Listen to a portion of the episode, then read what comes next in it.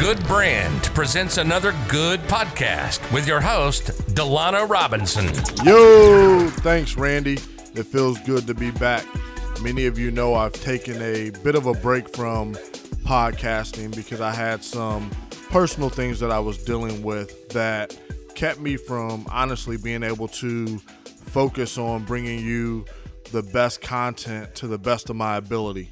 So, where I want to start this podcast is really just sharing why the break, why the hiatus. And really, what it had to do with was the passing of my aunt, which I talked about in a previous podcast. My aunt was really important to, you know, who I am in life and how I move and how I operate. And so, you know, losing her did a did a number on me honestly and so I I couldn't quite think straight to podcasts, you know, let alone interact with people for at least a week.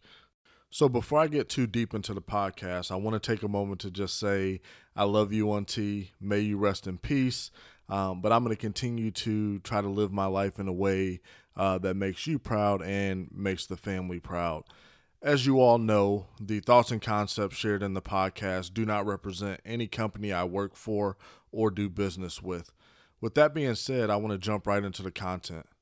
The inspiration for this podcast is really the experience leading up to my aunt's death. So I'm going to start with just sharing a little bit of a story or really some facts around how everything kind of unfolded.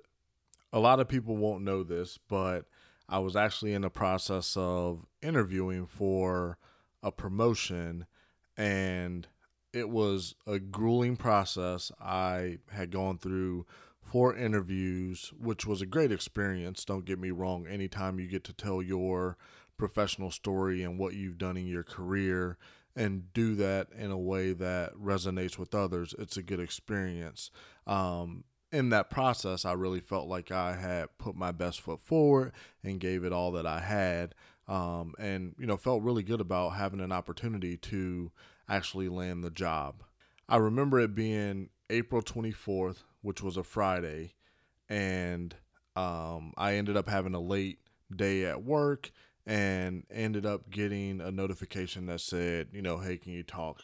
Well, in the talk, what I ended up finding out was that another candidate was going to be selected for the role, um, which, you know, in a way, I, I had mixed emotions about it because part of me was like, man, I felt like I did a really good job in the interview process. But the other side of me was like, you know, what's for me is really for me. But I think ultimately there was a little bit of um, disappointment that kind of set within my mind and within my heart that I had put my best foot forward and it seemed like my best wasn't enough. And so I remember it being Saturday morning and I decided, you know what? I can't stay in this mindset of being down about a situation that happened. I've got to figure out how to move forward. You know, don't stick around with your head down too long. Pick your head up and keep moving forward. So I remember being at um, the gun shop where I was actually, you know, planning to, you know, do some things to pick myself up. And I remember being down at the shop and just having a good time with the, uh, folks that were around me, really my gunsmith, and deciding, you know, you know what I wanted to do with a particular project that I was working on, and I ended up getting three phone calls back to back from my mother, um, and I, you know, found a quiet spot in the store and decided I was going to call my mom back, and I called my mom back, only to hear her say she's gone and you know what she was referring to was that my aunt had passed away. And so friday i find out you know i wasn't going to be selected in a process that i was pretty hopeful about. And then saturday i find out that i lost one of the closest women you know to me who has supported me and helped me you know become the man that i am in life. And so i'll be honest that hit me like a ton of rocks. But what it left me thinking about was wins and losses. And when I think about wins and losses, it was just, you know, I, I was coming off of, you know, winning an award by United Way Central Indiana, the Elevate Award for Community Service. And then it was you know these two things that you know popped up as as losses for me and it just really got me thinking about there's some importance about how you deal with wins and losses as a person because in life we each deal with both. And in dealing with both you have to determine your approach to how you're going to deal with both your wins and your losses.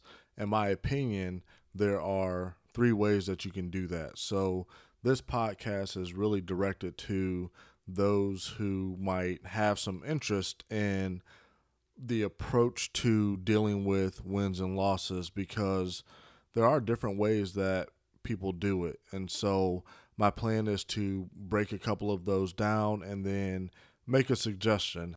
Let's start talking about type 1.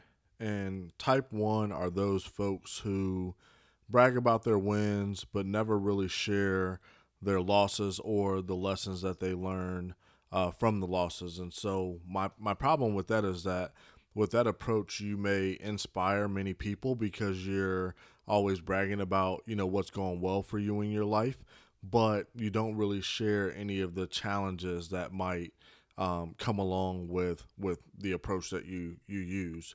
Um, it also leads people to a little bit of kind of delusion because no one just wins, wins, wins. Everyone has the losses and learns from the losses. In addition to that, you know, people think that you just win in the world, and that's not quite how the world actually works. So now that we understand a little bit more about type 1 or approach 1, let's talk about approach 2. So approach 2 are those folks who share their wins but also share their losses. And when I think about losses, it's not the losses in itself, but it's really the learnings that come from the experiences that you have that may not necessarily go in the direction that you want them to go. And so, what is unique about this approach is that it's a balanced approach and it makes you seem more human and and and seeming more human to people they will tend to relate to you more uh, and also know that you're not some person out there that's trying to paint some picture that's perfect. You know, a lot of people are in tune with social media these days. And the interesting thing about social media is that you get to decide the content that you put out there and when. And if you think about how most people tend to do that, you are seeing the highlights of everyone's life on their social media story. And that's not necessarily a good depiction of what their real life is like. And so a lot of people get caught up in stuff that they probably shouldn't. If you're following, you can probably guess what the third approach or the third type is, and it is the people who don't share wins and they don't share losses or the learnings. And my struggle with this approach is that people don't know what to think or how to relate to you. I also find that you're not really inspiring anyone or giving back. And so, you know, being someone who has a deep passion for giving back and pouring into others, I truly disagree with this approach. So now that we've had a chance to talk about three different approaches or types to dealing with wins and losses, I'd like to offer a little bit of advice, but I want to recap just a little bit. So, the first approach is really bragging about your wins and never sharing your losses. The second approach is sharing your wins and sharing your losses and, and learnings. And the third approach is not sharing either. And when I think about these things, I really tend to think that approach two or type two is the best approach. And really where I sit, because it's important to me to share learning, wisdom, and inspiration.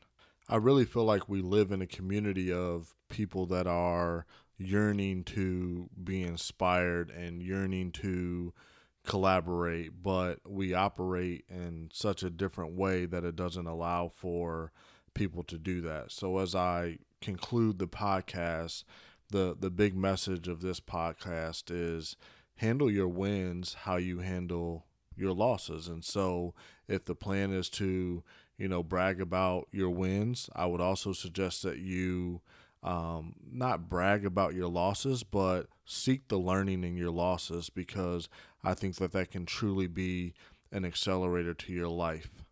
With that being said, I'm going to go ahead and wrap up the podcast. But before I do that, I want to say thank you to each of you who have supported me in this time of learning. And notice I didn't say loss because I truly believe that uh, every quote unquote loss is a chance to learn and grow. I appreciate each of you, and I look forward to continuing to deliver content to you all in hopes to help you gracefully overcome obstacles and distractions. I'm out. You've reached the end of another good podcast presented by the Good Brand. Thanks for listening. Please take a moment to rate, subscribe, and review this podcast. Oh, and we'd love to hear your ideas for future content.